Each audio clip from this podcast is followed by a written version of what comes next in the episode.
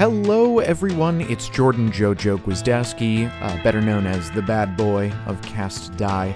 I'm just stopping by to say that our Monday release has unfortunately been postponed. We've had a few real-world issues come up, and we just couldn't get this episode done. But don't worry, the maybe final episode of True Crit is coming out on Wednesday. Spoiler alert, it's not the final episode. I don't think it ever will be the final episode, but we also have a ton of other very exciting stuff coming out soon.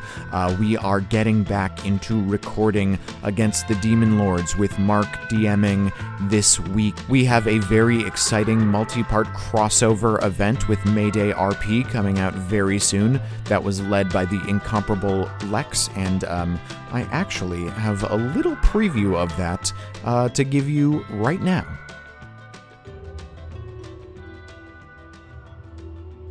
Koro, the Titan of 10,000 Rooms, bearer of the City of Darkness. Koro is unique among the Titans in that a densely packed city structure sprouted out of their back when the Arch Warlock raised them from the sea.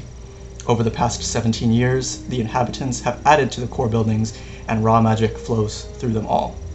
Extra-dimensional spaces are common on Koro, with any door or alley leading to another demiplane entirely. As a result, Koro has become well-known as a hiding place for anyone who needs to disappear. Malevint Kiel is a very, very hard-looking, tough-looking individual, grizzled, well-maintained, but dinged up.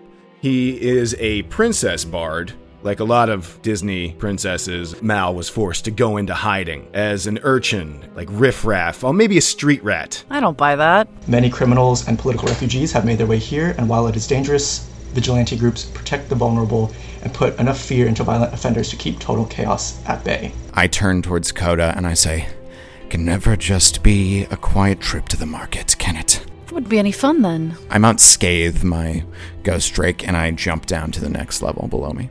Yeah, I do the same with Zip. We open on a marketplace in the late afternoon. I'm holding 3 copper pieces between my fingers and showing him a small bruise on the backside of this mango. And I'm like 3 copper, 1 mango. That's it. That's all we need. So that's it, pals. That's the motherfucking thing. We've got Allegra from Mayday. We've got Eli from Mayday. We've got Lex, Titanomachy RPG, myself, and Mark. We will see you on Wednesday with True Crit, and get ready for the second half of Against the Demon Lords coming out soon. Bye!